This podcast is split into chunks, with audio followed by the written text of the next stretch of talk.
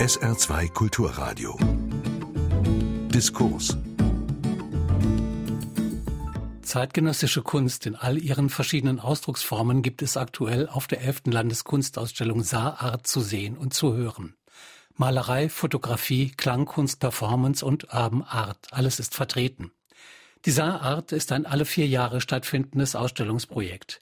Ende April war der Start der Landeskunstausstellung und noch bis Anfang Juli zeigen zwölf saarländische Museen und Ausstellungshäuser aktuelle Kunst von Künstlerinnen und Künstlern, die einen Bezug zum Saarland haben. SR2 Kulturradio nutzt die Gelegenheit im Rahmen der Reihe SR2 trifft, jeweils ausstellende Künstlerinnen und Künstler an verschiedenen Ausstellungsorten zu treffen. Beim zweiten Gespräch im Museum St. Wendel letzte Woche stand besonders die Urban oder Street Art im Mittelpunkt. Seit einiger Zeit ist sie nicht mehr nur umsonst und draußen zu haben, sondern die Urban Art Künstler werden von Galerien vertreten oder gründen selbst welche. Was aber heißt das für Künstler, Galeristen und Publikum? Darüber hat sich SR2 Kulturredakteurin Barbara Renno unterhalten mit ihren Gästen Sabine Graf, Kunstkritikerin und Autorin des Buches Mangelerscheinungen, private Kunstgalerien im Saarland seit 1945, Colin Käsekamp, ausgebildeter Kommunikationsdesigner und Künstler, und Patrick Jungfleisch, Künstler und Mitinhaber der Galerie Zimmerling und Jungfleisch. Ich würde gerne den beiden Künstlern hier in unseren Reihen eine Frage zur Begriffserklärung vielleicht mal stellen. Also da geistern ja viele unterschiedliche Begriffe für das, was Sie tun. Ich zähle nur mal drei auf. Urban Art, Street Art, Graffiti, Kunst. Wo liegen die Unterschiede und wo sehen Sie sich, damit ich das nicht den ganzen Abend vielleicht falsch sage? Ich sehe mich grundsätzlich als Künstler, also gar keine Nebenbegriffe. Es ist so, dass eigentlich über den Laufe der Jahre halt alles, was aus dem Graffiti entstanden ist, diese ganze Post-Graffiti-Bewegung dann eben dazu geführt hat, dass man schon ja auch als Außenstehender gemerkt hat, dass das halt in eine andere Richtung sich entwickelt, häufig natürlich ästhetisch andere Formen annimmt, aber eben auch inhaltlich anders funktioniert.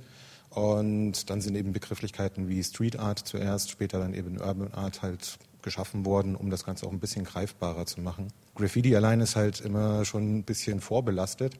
Da hat man halt dann ja irgendwie alles in einen Topf geworfen, ob das jetzt wirklich irgendwelche Hakenkreuze an Bushaltestellen oder Schmierereien von Jugendlichen in der Schule waren, bis hin zu ja wirklich hochwertigen Wandmalereien. Ich glaube aber grundsätzlich, dass es eigentlich eher nur dazu dient, das Ganze zu vermarkten, jetzt nicht nur im Verkauf kommerziell, sondern eben auch medial, dass man es einfach Leuten ein bisschen näher bringen kann und da eben auch Unterschiede macht. Und wie ist das bei Ihnen, Patrick Jungfleisch? Ähm, ja, also ich sehe das ähnlich. Also ich würde auch mich als Künstler bezeichnen. Es ist natürlich so, dass ganz viele Begriffe synonym gebraucht wurden und eigentlich was ganz anderes ausgesagt haben. Also da kann man natürlich weit ausholen. Aber ich würde sagen, also Graffiti ist eher so diese subkulturelle Bewegung, die Anfänge. Also so sehe ich das jetzt mittlerweile. Wobei auch da gibt's ja im Grunde genommen ja schon das Problem, dass von außen ein Begriff aufge gelegt wurde einer Bewegung, die eigentlich was ganz anderes gemacht hat. Und es wurden dann auch äh, Kritzeleien oder Sachen, die irgendwo eingraviert wurden, auch als Graffiti bezeichnet. Und das ist, denke ich, schon verzerrend. Und dann wurde dann Street Art und Urban Art auch synonym verwendet. Ich persönlich sehe Street Art eher, so wie der Name das schon sagt, auf der Straße. Und Urban Art sind für mich jedenfalls die Künstler, die es geschafft haben, von der Straße auch die Bildsprache so zu transferieren, dass sie auch im neutralen Raum, also in der Galerie oder auch im Museum funktioniert. Es gibt doch bestimmte Merkmale auch, die diese Kunst so ein bisschen umschreibt. Sie ist ein bisschen schneller vielleicht als das, was man aus Werkstätten kennt. Vielleicht, vielleicht aber auch nicht. Ich sehe schon die skeptischen Blicke. Nee, nee, also ich bin nur am Überlegen. Aber was alle Künstler aus der Art gemeinsam haben, ist, dass sie eben aus diesen subkulturellen Anfängen sich weiterentwickelt haben und die Bildsprache auch in den neutralen Raum auch transportiert haben und konnten. Ihrer beider Werke kann man sowohl drin als auch draußen begutachten hier vor Ort in St. Wendel. Da sieht man das schon direkt am Eingang, Ihr Werk Patrick Jungfleisch in den AW-Hallen im Außenraum und in Saarlouis im Innenraum. Und innenräumlich sind Sie auch noch in der Städtischen Galerie in Neunkirchen äh, vertreten. Colin Käsekamp. Tut das Ihrer Kunst gut, wenn die nach drinnen kommt? Das ist ja häufig auch so dieser Kritikpunkt, der von außen kommt. Also es heißt dann häufig Domestizierung einer Bewegung, die von vielen Leuten irgendwie als rebellisch wahrgenommen wird. Aber ich sage dann immer, als jemand, der jetzt schon fast 30 Jahre, das ist erschreckend, das festzustellen, sich mit dieser Kunst auseinandersetzt, ist es so, dass man einfach erfährt, dass die Graffiti-Kunst eigentlich gar nicht so rebellisch ist, wie man das ursprünglich denken mag.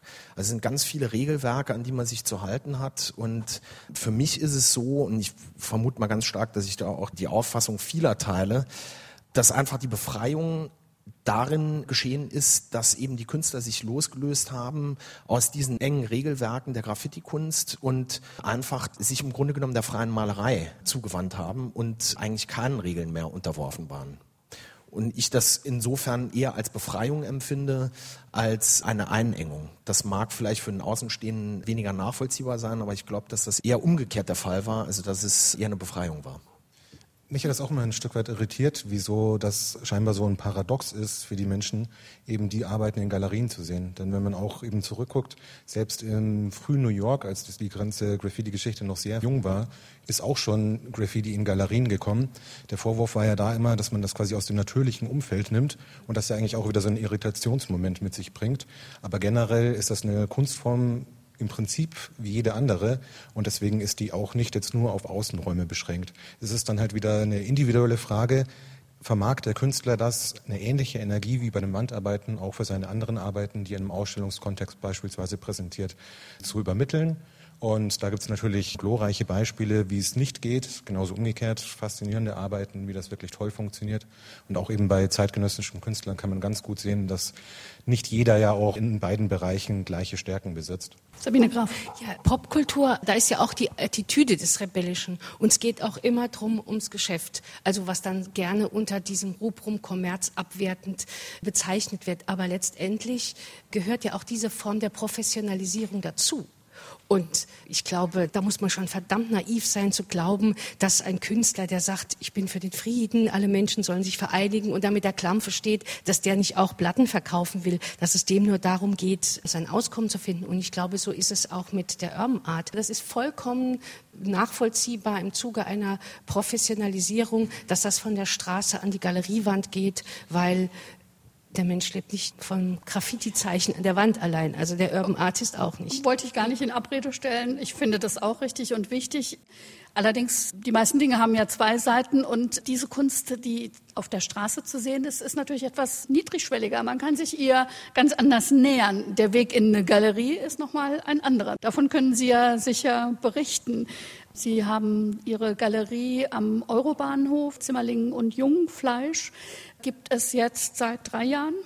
Genau, also wir haben im Dezember 2014 die Galerie eröffnet und sind eine Galerie, die im Bereich Urban Art spezialisiert ist. Also es gibt ganz wenige Galerien nur in Deutschland, eigentlich auch weltweit, die in diesem Segment tätig sind und wir sind eine davon und wie eben schon mal gesagt, beschäftige mich jetzt schon seit fast 30 Jahren mit dieser Kunst und denke, dass das natürlich auch wichtig ist für die Kunden, eine entsprechende Beratung zu bekommen und das kriegt man eigentlich nur, wenn man eine wirklich langjährige Erfahrung in diesem Segment auch mit sich bringt.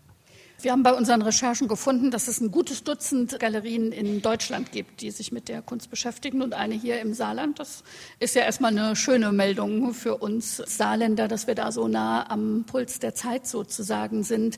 Gibt es denn auch Erkenntnisse darüber, wie viele Künstler in dieser Richtung unterwegs sind? Also ich glaube, es gibt so gut 40.000 Künstler, zumindest sind das die Zahlen, die man über die Künstlersozialkasse weiß. Es gibt wahrscheinlich noch viel, viel mehr, aber das sind halt nun mal diese offiziellen Zahlen. Weiß man denn, wie viele von denen so unterwegs sind, wie Sie unterwegs sind, wie Sie beide unterwegs sind?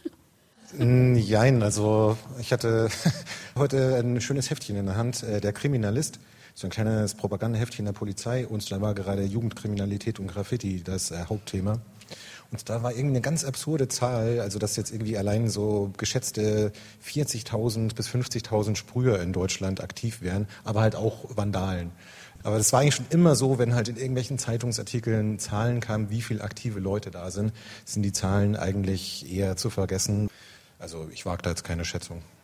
Es gibt ein sehr schönes Kunstwerk auf der diesjährigen Urban Art Biennale zu sehen im Weltkulturerbe Völklinger Hütte. Daniel Mann hat es gemacht. Das ist ein Work in Progress, muss man sagen, eine schwarze Leinwand. Und da zeichnet er Beziehungen auf. Als ich es von ferne zum ersten Mal gesehen habe, dachte ich, ach, das ist eine Sternenkarte. Aber nein, das sind die aktuellen Beziehungen, wo die Kunstbewegung überall unterwegs ist, wer wo welche Wand gemalt hat. Das ist so eine Legende dabei. Und es wächst halt immer, es hört nie auf. Und man sieht sehr schön, wie groß die Vernetzung Vernetzung in dieser Szene weltweit ist. Und ich glaube, das unterscheidet sie schon von dem, wie soll ich sagen, regulären Kunstbetrieb. Ja, das kommt, glaube ich, auch daher, dass es einfach als Untergrund- und Jugendbewegung ja irgendwann mal gestartet hat. Und also als ich angefangen hatte, Anfang der 90er, da waren ja soziale Medien noch nicht irgendwie im Gebrauch, wie es heute der Fall ist. Keiner hat jetzt ein Smartphone dabei gehabt. Deswegen hat man im besten Fall ja, sich miteinander kontaktiert, hat gefragt, war von euch beispielsweise jetzt schon mal jemand in Barcelona, dann hast du vielleicht eine Telefonnummer bekommen, bist entweder vorher irgendwie im Kontakt gewesen mit der Person oder halt häufig auch einfach hingefahren und dadurch, dass man gleiches Interesse hat, war das wirklich so, man hat angerufen, der andere hat sich die Zeit genommen und ja, man hat eigentlich so seiner Leidenschaft gemeinsam gefrönt, was halt schon schön war und auch wirklich, was oft vernachlässigt wirkt, ja auch wirklich einen starken kulturellen und sozialkulturellen Aspekt mit sich bringt. Also im Prinzip hat es schon auch Parallelen zu, ich weiß nicht, einer Pfadfinderei oder so, wo dann einfach auch wirklich da Kontakte geknüpft werden oder auch bei Sportlern, bei Skatern beispielsweise, einfach weil man wirklich die gleiche Leidenschaft hegt und da sind natürlich auch über die Jahre intensive Freundschaften oder auch geschäftliche Beziehungen entstanden. Und das war auch was, was für mich ganz ehrlich auch jenseits vom Malen, das was halt wirklich immer ein ganz dicker Pluspunkt war, weil ich auch, also egal wo ich in die Welt hinreise, ich habe immer den Vorteil, dass dann doch irgendwie Leute meinen Namen oder von meiner Künstlergruppe kennen, schnell Kontakte entstehen und man quasi auch wirklich Locals als Reiseführer auch hat und das wirklich in allen Teilen der Welt. Und das ist natürlich schon auch ein gewisses Privileg, das man dann genießt. Heißt das, die Szene selbst braucht gar nicht so sehr diese Art der Galerie. Die Galerien sind dann wichtig als Vermittler zu potenziellen Käufern natürlich oder zu Leuten, die nicht in der Szene drin sind. Oder wie muss ich mir das vorstellen? Naja, um aktiv zu sein, braucht es das sicher nicht. Aber das sieht man ja auch in anderen Bereichen. Das gibt es ja auch in der Musik oder im Prinzip ja auch Fernsehen funktioniert ja heutzutage ganz anders. Also ganz viele junge Menschen oder auch Ältere sind autark auf YouTube beispielsweise aktiv. Also diese klassischen Strukturen von diesen großen Firmen, großen Museen, großen Galerien, die alleinige Macht haben, das Ganze zu kommunizieren, ist so ein bisschen unterhebelt worden dadurch, dass einfach wirklich die Vernetzung heutzutage ganz anders funktioniert und das natürlich auch anders vermarktet werden kann. Trotzdem ist es natürlich immer schlau, eben auch klassische Wege im Auge zu behalten und es schadet sicher nicht, wenn man gute Kontakte zu etablierte Galerien hat. Sie haben ja sicher nicht eine Galerie eröffnet und sich vorher keine Gedanken darüber gemacht. Wie hast du das so schön einen Businessplan gemacht? Eine Vorstellung davon entwickelt, warum eine Galerie? Was wollen Sie zeigen? Welchen Weg wollen Sie damit gehen? Ist es so eine Gratwanderung, weil eben die Kunst ganz anders funktioniert, aber natürlich das Galeriegeschäft äh, auch seine eigenen Spielregeln hat? Tja, das ist eine relativ komplexe Frage, beziehungsweise die Antwort ist relativ komplex, weil da einfach mehrere Welten aufeinander prallen. Ich meine, das, was eben jetzt gerade geschildert wurde, das habe ich eigentlich genauso empfunden. Also die Künstler, die aus diesem Segment kommen, sind einfach sehr eng vernetzt und waren darauf angewiesen, sich gegenseitig auch zu unterstützen. Insofern, glaube ich, ist so dieser Konkurrenzgedanke eigentlich weniger vorhanden. Also man gönnt sich Sachen, man versucht sich auch zu helfen gegenseitig. Und das ist, glaube ich, so auch die Besonderheit dieser Urban Art. Auf der anderen Seite hat man dann natürlich auch nochmal die Galerie. Und die Galerie ist eher ein Wirtschaftsbetrieb. Und da muss man in der Tat einen Businessplan erstellen und muss auch schon wirtschaftliche Aspekte auch im Blick haben. Und das funktioniert auch nur, wenn man entsprechend strukturiert arbeitet. Ansonsten wird das auch nicht funktionieren. Sabine Graf. Man kann es eigentlich auf drei Kriterien runterbrechen, warum Ihre Galerie erfolgreich ist oder warum eine Galerie erfolgreich sein kann. Erstens, Angebot und Nachfrage stimmen nach der Urban Art. Es ist ein Finanzpolster im Hintergrund, Querstrich Businessplan. Und drittens, Sie sind in der Szene weltweit vernetzt. Und das unterscheidet ihre Arbeit oder ihre Galerie, von denen circa, ich habe mal hochgerechnet, 90 Institutionen, wenn man es mal so nennen will, die seit 1945 da mit wehenden Fahnen aufgebrochen und dann kläglich da nach fünf Jahren oder so die Segel gestrichen haben. Ja? Also weil da war es dann die Leidenschaft für Kunst, ich möchte jungen Künstlern helfen und ähnlichen Unfug, der zwar ehrlichen Herzens gesagt wird, aber das zahlt keine Miete. Nun habe ich ja nach der Lektüre Ihres Buches gelernt, dass die Galerien auch zu unterschiedlichen Zeiten ganz unterschiedliche Funktionen hatten. Also, so dass wir jetzt von einem Ist-Zustand ausgehen, was heute sozusagen State of the Art ist. Aber wenn wir so ein paar Jahre oder Jahrzehnte gar zurückblicken und so kurz nach dem Zweiten Weltkrieg gehen, dann haben diese Galerien ja auch eine ähnliche Funktion gehabt, nämlich sie haben etwas vermittelt, was sonst nirgendwo zu sehen war. Also gibt es ja doch schon so ein paar Parallelen. Das hat sich aber nur im Laufe der Zeit einfach auch verändert, die Ansprüche an Galerien. Ich würde sogar so weit gehen, dass die Geschichte der Landeskunstausstellung sozusagen die Geschichte der Galerien seit 1945 spiegelt. Wir müssen uns vorstellen, 1945, Nachkriegssituation, absoluter Raummangel. Die Städte zerstört, Wände für Kunst nicht vorhanden. Es ist also nicht wie heute Leerstand, sondern das Gegenteil. Und ausstellen konnte nur derjenige, der zum Beispiel im Künstlerbund war. Und der Künstlerbund, der hat natürlich die Reihen dann geschlossen gegenüber der jungen Kunst, weil die wollten ja keine Konkurrenz. Und da war dann so eine Sache wie die Landeskunstausstellung, die erste 1969. Und was heute für uns im Museum selbstverständlich ist, dass es Wechselausstellungen gibt, das war es damals nicht. Das war die Sammlung, das war der Bestand. Und jetzt stand dieser leer. Dann sagte Bornschein in einem Interview, dafür haben wir keinen Etat. Und am nächsten Tag sagen die Künstlervereinigungen, also Künstlerbund und Neue Gruppe Saar, hallo, wir können gerne da reinkommen. Wir würden da gerne unsere Jahresausstellungen machen, weil die hatten vormals dann acht Jahre im ehemaligen Kultusministerium, also im Penguisson-Bau, hatten sie ihre Frühjahrs- und Herbstausstellung gemacht.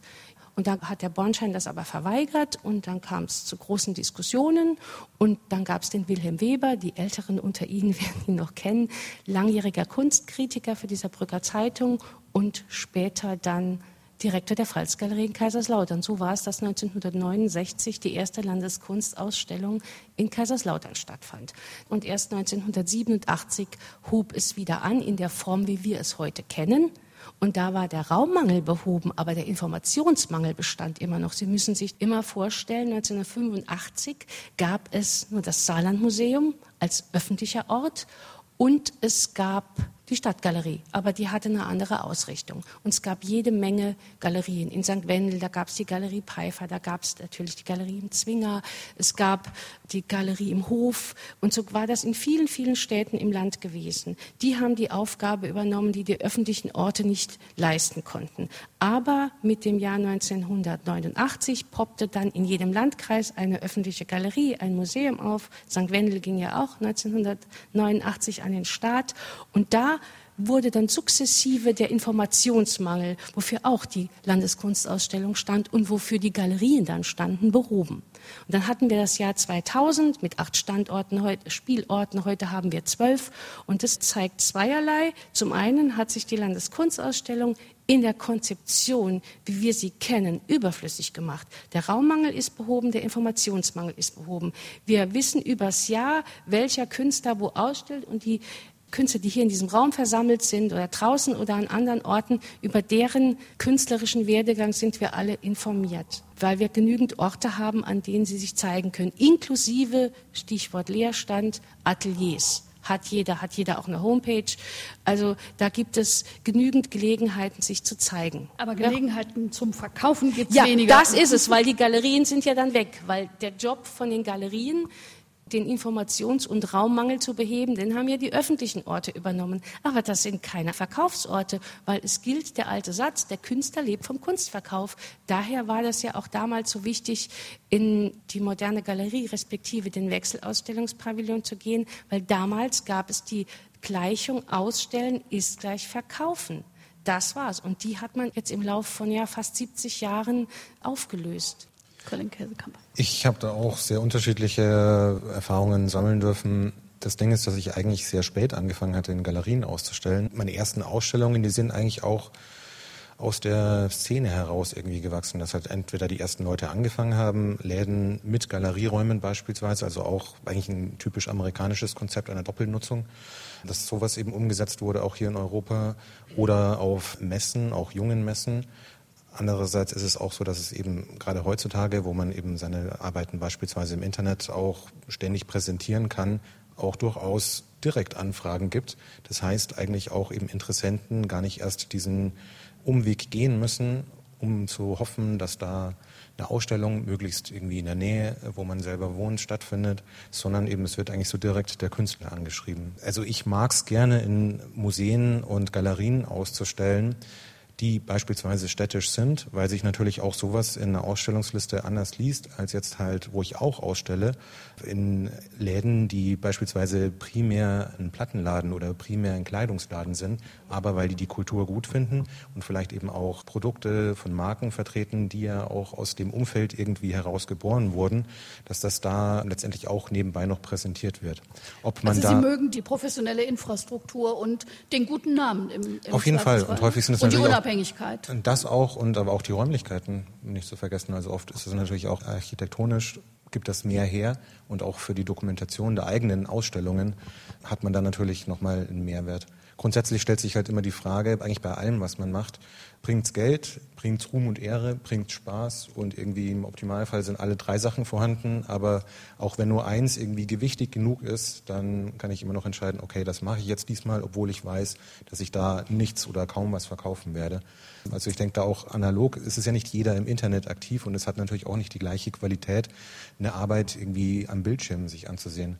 Also ich fand es sehr schön, als ich mal eine Ausstellung in Wien hatte und ich zeichne ja sehr filigran und gerne in kleinen Formaten und ich ein paar junge Burschen vor meinen Arbeiten sah und im Vorbeigehen nur mitbekommen, ach Mist, das kann man ja gar nicht Instagrammen, das muss man original sehen.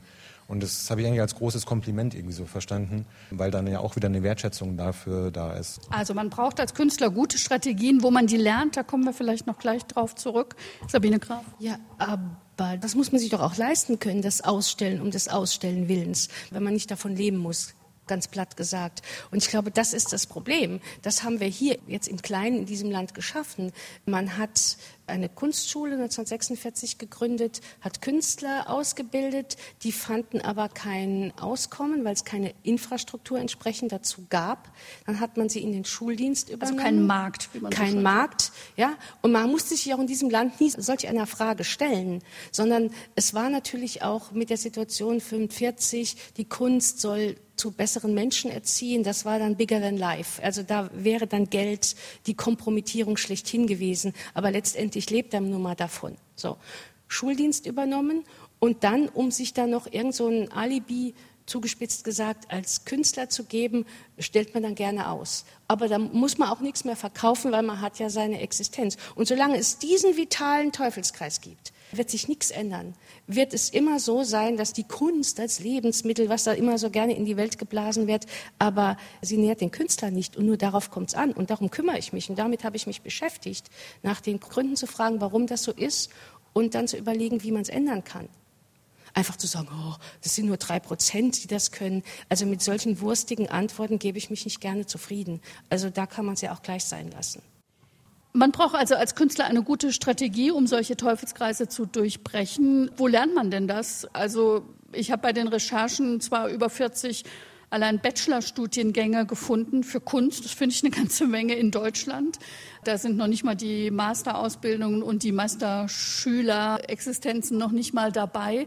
Leider findet man sehr wenig. An der Uni in Bremen gibt es so etwas, wo es auch um solche Vermarktungsstrategien, um überhaupt Strategien, um Professionalisierungsstrategien geht. Wo haben Sie beide das denn gelernt? Ein Stück weit das auf daran, der Straße. Ja, ja, äh, hört sich jetzt seltsam an, aber man war schon darauf angewiesen, Dinge selbst in die Hand zu nehmen. Und das ist auch ein Punkt, den ich jetzt in der Galerie auch merke. Also allein der saarländische Markt ist für uns zwar schon interessant, aber unser Fokus geht jetzt schon nach außerhalb. Also wir werden Ende des Jahres eine Ausstellung in London machen und werden dann im Frühjahr nächsten Jahres nach Paris gehen und im Herbst nach New York.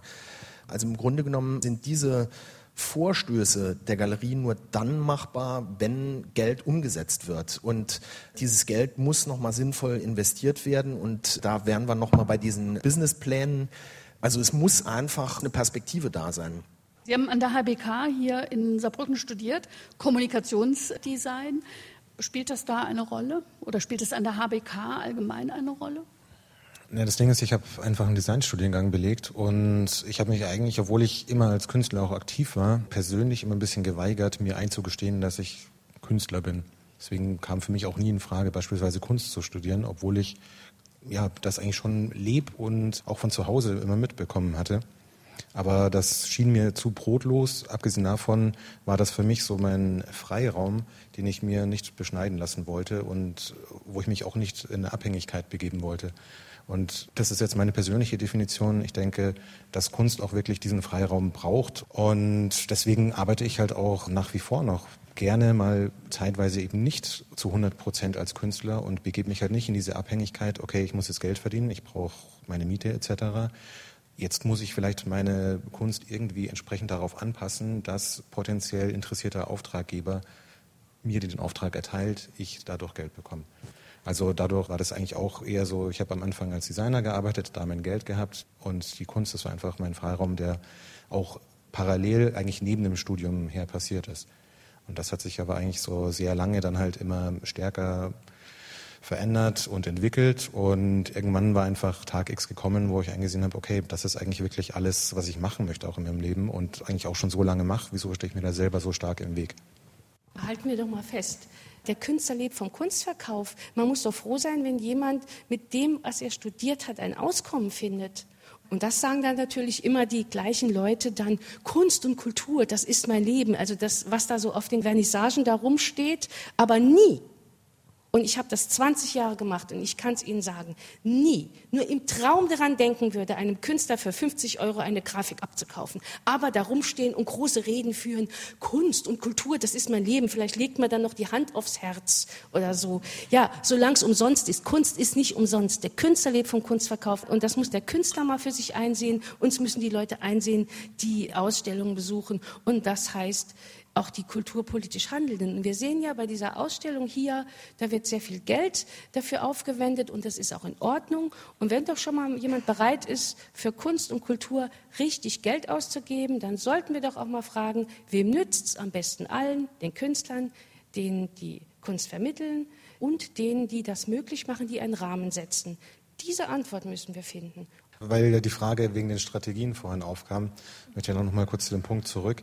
Ich hatte halt das, wie gesagt, aus zwei Welten erlebt, weil einerseits diese Malerei im Prinzip aus der Ambition und dem eigenen Engagement und der eigenen Liebe zur Sache wirklich betrieben habe, aber trotzdem eben auch diese ganze Designgeschichte natürlich auch beruflich gelaufen ist. Und da hatte man dann natürlich eben Erfahrungen sammeln dürfen, wie geht man mit Kunden um, wie verhandelt man. Man hat sicher jeder Jobs gemacht, die zu wenig Geld brachten, wo man zu viel rein investiert hat.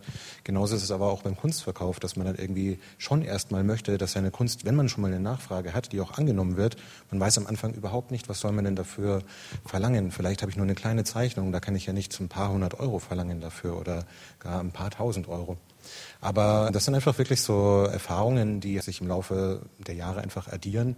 Und was mir persönlich halt aufgefallen ist, weil ja Saarbrück meine Wahlheimat ist, dass man hier schnell willkommen ist. Und ich mag das Saarland auch wirklich sehr gerne. Aber für meine Arbeit war es nie relevant, hier zu arbeiten. Also das war einfach wirklich der ruhige Fleck, wo ich in Ruhe arbeiten konnte, aber mich eigentlich auch im Studio vergraben habe, aber noch nicht mal interessiert war, irgendwie hier große Wände zu malen, weil Gehe ich an Staden, darf ich mich am Tag von, keine Ahnung, zehn Radfahrern anschreien lassen, dass ich da irgendwie im Weg stehe. Gehe ich sonst irgendwo hin, da muss ich erst ewig irgendwie verhandeln mit einer Expertise von mittlerweile auch 25 Jahren, ob ich da hinmalen darf einer der ersten Fragen ist ja dann doch oft immer, bevor überhaupt irgendeine Arbeit gezeigt wurde, ja, kann man das auch wieder überstreichen.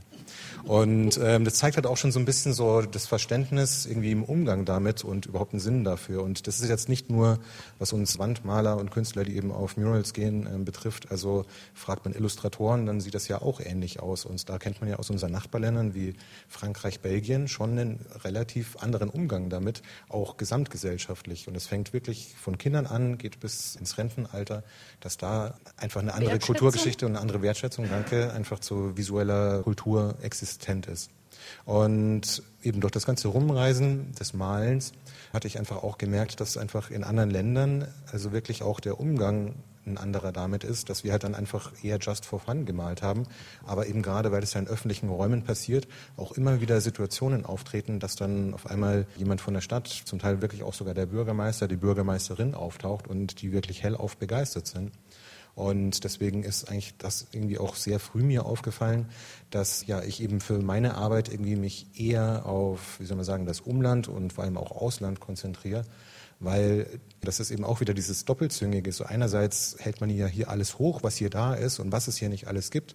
Andererseits habe ich jetzt nicht den Eindruck, dass auch gerade ich sage das mal auf die jungen Gestalter, jungen Künstler, dass das jetzt irgendwie sonderlich gefördert wird, weil es gibt einfach viele Leute hier.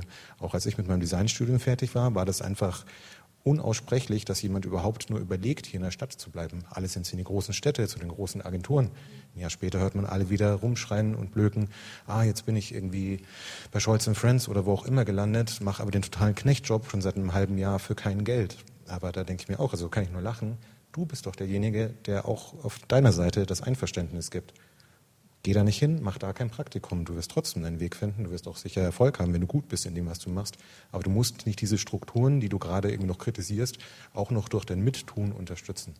Und ich wohne hier immer noch und ich bin nicht direkt nach dem Studium gegangen. Ich komme aus München. Ich werde immer gefragt, was von München nach Saarbrücken geht's denn noch? Aber ich mag die Menschen hier. Ich kann hier, wie gesagt, gut arbeiten. Als Künstler ist es eine sehr solide und günstige Basis. Ich komme genug in der Welt rum. Mir fällt so schnell die Decke nicht auf den Kopf. Aber ich finde es schön, wenn da auch, wie gesagt, die Wertschätzung hier im Land für das, was passiert, weil es passiert wirklich viel in Saarbrücken und wahrscheinlich auch im Gesamtsaarland. Es gibt junge Gastronomen, junge Veranstalter, junge Musiker, junge Künstler. Also jung ist nicht immer nur altersbezogen. Aber häufig hatte ich da den Eindruck, dass das irgendwie so ja nicht wertgeschätzt wird, weil es ja von hier ist und eben nicht aus Berlin, New York, Paris oder sonst woher kommt. Und da würde ich es schon schön finden, wenn da mal ein bisschen mehr Respekt und vor allem auch ein bisschen mehr Sinn dafür da ist, was eigentlich auch hier passiert. Und das hat oft auch wirklich qualitativ überhaupt nicht irgendwie sich zu verstecken. Und jetzt ist der nächste Schritt die Professionalisierung, dass man auch davon leben kann. Genau. Konsequenterweise. Genau. Und da sehe ich natürlich die Galerien in der Pflicht, ja. um eben Künstler das Überleben einmal zu sichern und auch das Weiterentwickeln. Weil nur die Galerien eigentlich die Basis sind für die Vermarktung von Kunst und eben um Künstlern ja, die Basis zu geben, um ihre Kunst zu machen.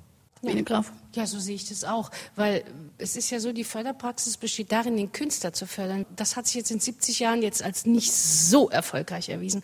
Da sollte man doch mal hingehen und sich überlegen, vielleicht sollte man die Instanzen fördern, die sich um den Verkauf kümmern. Weil auch das eine Erfahrung aus über 20 Jahren. Es haben sich immer wieder Künstlergruppen gegründet und haben gesagt, wir werfen unsere Wissen, unsere Erfahrungen zusammen, unsere Kontakte zusammen. Wir wollen nach draußen gehen. Ja, also nach draußen gehen, das heißt durchaus auch Kunstmessen, aber eine Galerie, die keinen finanziellen Rückhalt hat, keinen Sponsor hat oder was auch immer. Da gibt es zwar so ein bisschen Unterstützung, die steht aber ziemlich schnell ähm, im Rücken an der Wand, weil die muss ja mit einem fünfstelligen, mittleren fünfstelligen Betrag in Vorlage gehen. Und da hat sie noch nicht eine einzige Arbeit verkauft. Also darüber sollte man mal nachdenken. Also wie kriegt man die Sachen verkauft? Weil es geht doch darum, die Existenz, das heißt für mich auch den Künstler ernst nehmen, dafür zu sorgen, dass er auch von dem, was er macht, leben kann. Es ist ja nicht wie in dem Witz, wenn ich in Rente bin, werde ich auch Künstler. Ja, sagt der Künstler, wenn ich in Rente bin, werde ich auch Chirurg. Ja, also ich meine, so stehen mir auch als Leute gegenüber und sagen, ich bin eigentlich Autor. Sag ich, ja, was? Ja, und in Wirklichkeit ist er Mediziner. Ja, ich werde auch nicht, wenn ich 65 bin, dann Hirnchirurg oder was auch immer, ja, ist genauso absurd. Also diese Haltung, das kann so jeder, hallo, ne? Und daher auch wenn jetzt, sagen wir mal, diese öffentlichen Orte, also diese ganzen Bäckereien, Unternehmen, wer auch immer ja auch Kunst ausstellt, vielleicht um das mal in den Griff zu kriegen, sagen, das bitteschön, aber nur gegen Honorar, und wenn ihr das nicht gibt, stellen wir da nicht aus. Bei den Museen, da ist es nochmal was anderes. Aber sagen wir mal, diese ganzen Zwischendurch-Geschichten, die es da gibt, die sich dann mit Künstlern schmücken und den dann noch aufbauen lassen und dann so einen wunderbaren Satz sagen, es macht ja Spaß, ja, also da hat man doch schon die rechte Antwort dann auf der Pfanne, also ich hetze da und die wäre nicht nett, ja, weil das ist so eine Haltung einfach. So, das ist so, ach ja, so der arme Schlucker, der ist ja so Künstler. Tun wir mal was Der Gutes. kreativ Verrückte, hallo. Ach, braucht doch kein Mensch sowas. Wir haben noch eine Wortmeldung. Ja, also ich würde auch sagen, die beiden Herren sind vielleicht auch nicht jetzt nur repräsentativ für die gesamte Kunst. Also sie verkörpern jetzt einen Bereich und ich denke auch von der Generation her, ich bin wieder eine ganz andere Generation, wo die Künstler sich wirklich noch zusammengetan haben, wie Frau Graf ja auch vorhin beschrieben hat, aus diesem historischen Rückblick, um einfach einerseits unabhängig zu arbeiten, aber andererseits auch die Möglichkeit zu haben, dass man ihre Arbeiten sieht und dann über Accrochagen, Editionen auch äh, in der Lage ist, einfach etwas zu verkaufen.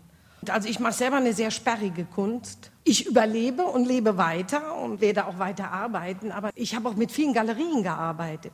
Aber auch das ist wiederum ein Vabonspiel, weil auch die Galerien einerseits selber oft, ich kenne es aus Berlin, um die Existenz kämpfen und viele dann eben auch mehr in eine verkäufliche Richtung arbeiten, also das, was sich eher besser verkauft, oder dass man mit Galerien arbeitet, die sogar dann auf den eigenen Sammlerstamm noch mit angewiesen sind, also dass man die eigenen Sammler noch mit reinbringt, damit die denken, ach prima, klasse, ich habe den Künstler und ich brauche mich da jetzt nicht besonders noch mal zu kümmern. Also auch Künstler in der Galerie zu sein, heißt ja nicht, dass man deshalb ausgesorgt hat. Also da muss man ja schon sagen, das muss ja nun dann eine Galerie sein, die für einen arbeitet, die mit einem auf die Messe geht, die einen Sammlerstamm hat, wo sie genau weiß, ja, diese Arbeiten, die die macht, da habe ich jemanden, der kauft die auch. Also von daher grundsätzlich die Galerie als das Modell anzusehen, das wirklich dem Künstler hilft, das glaube ich nicht. Also das ist kein Allheilmittel.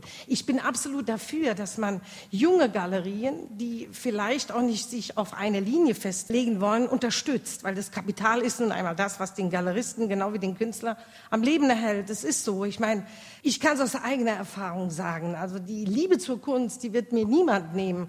Aber das Brot, das ich morgens esse oder nicht esse oder die Miete, die ich zahlen muss, das wird ewig mein Problem bleiben. Was nicht unbedingt dazu beiträgt, entspannter Kunst zu machen. Also das ist eine Tatsache.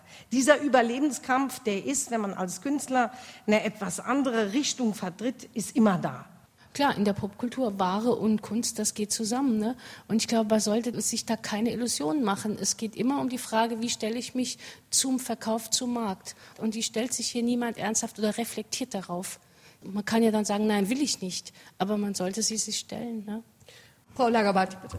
Also, das hier ist ein kleines Museum und natürlich ist ein Unterschied zwischen groß und kleinen Museen.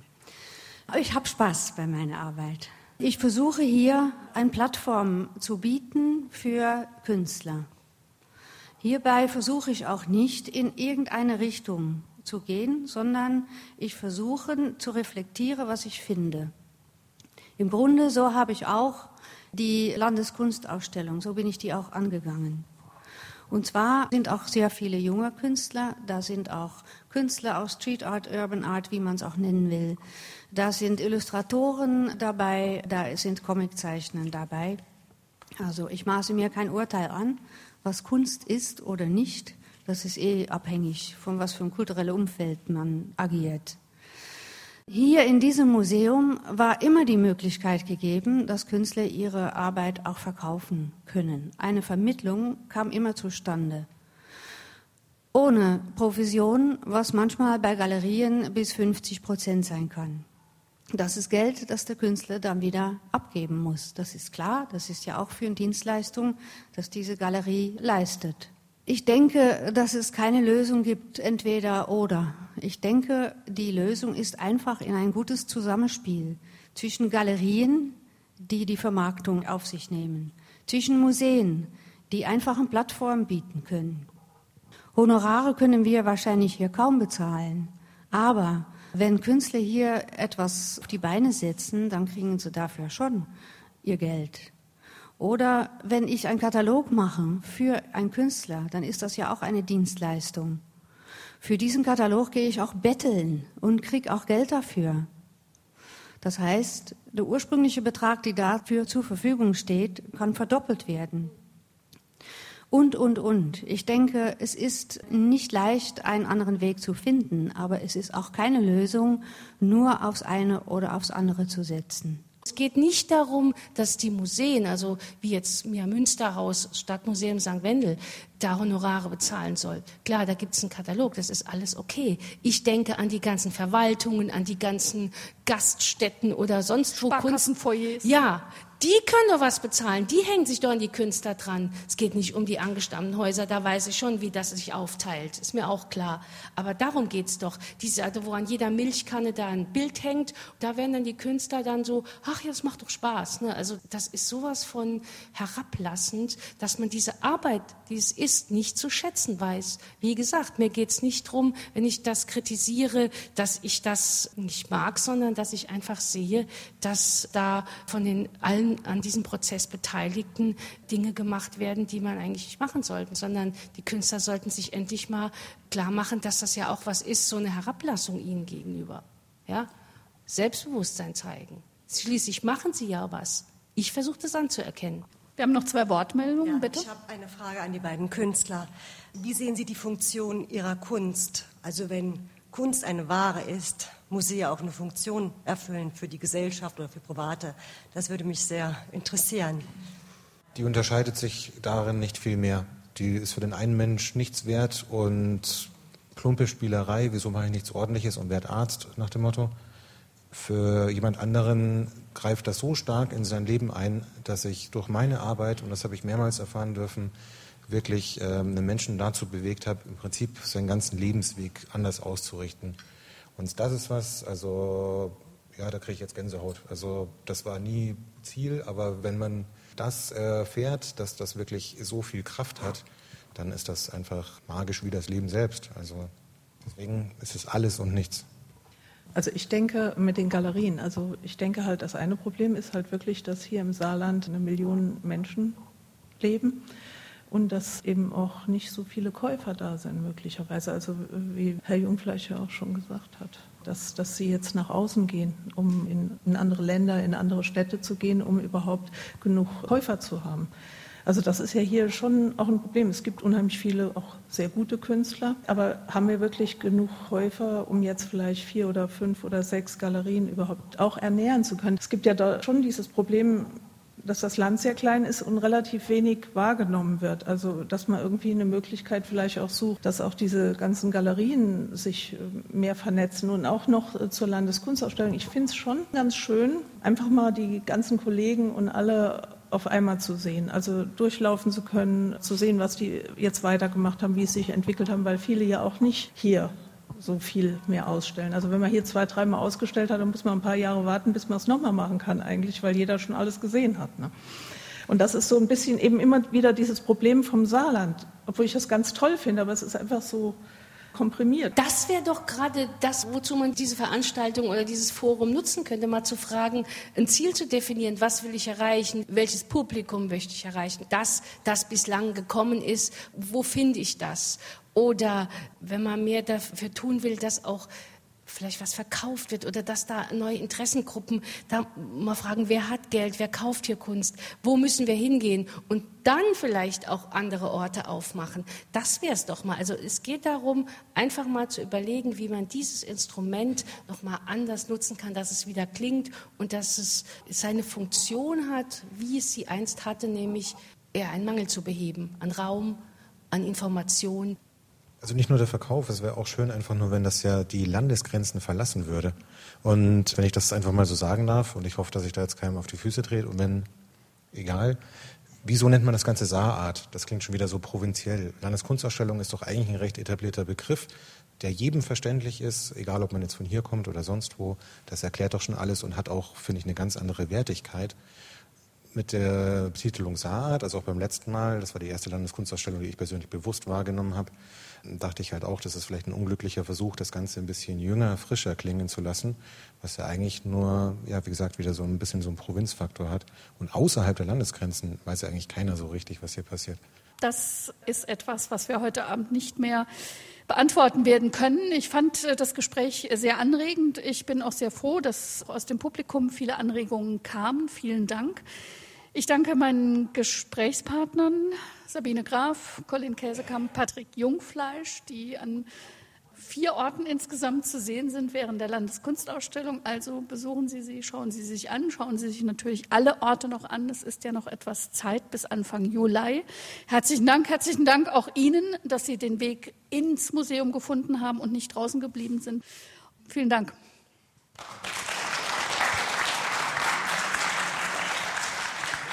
Aus unserer Reihe SA2 trifft hörten Sie heute im Diskurs ein Gespräch vom 8. Juni aus dem Museum St. Wendel zur 11. Landeskunstausstellung Saarart. Gäste waren die Kunstkritikerin und Buchautorin Sabine Graf und die Urban Art Künstler Colin Käsekamp und Patrick Jungfleisch.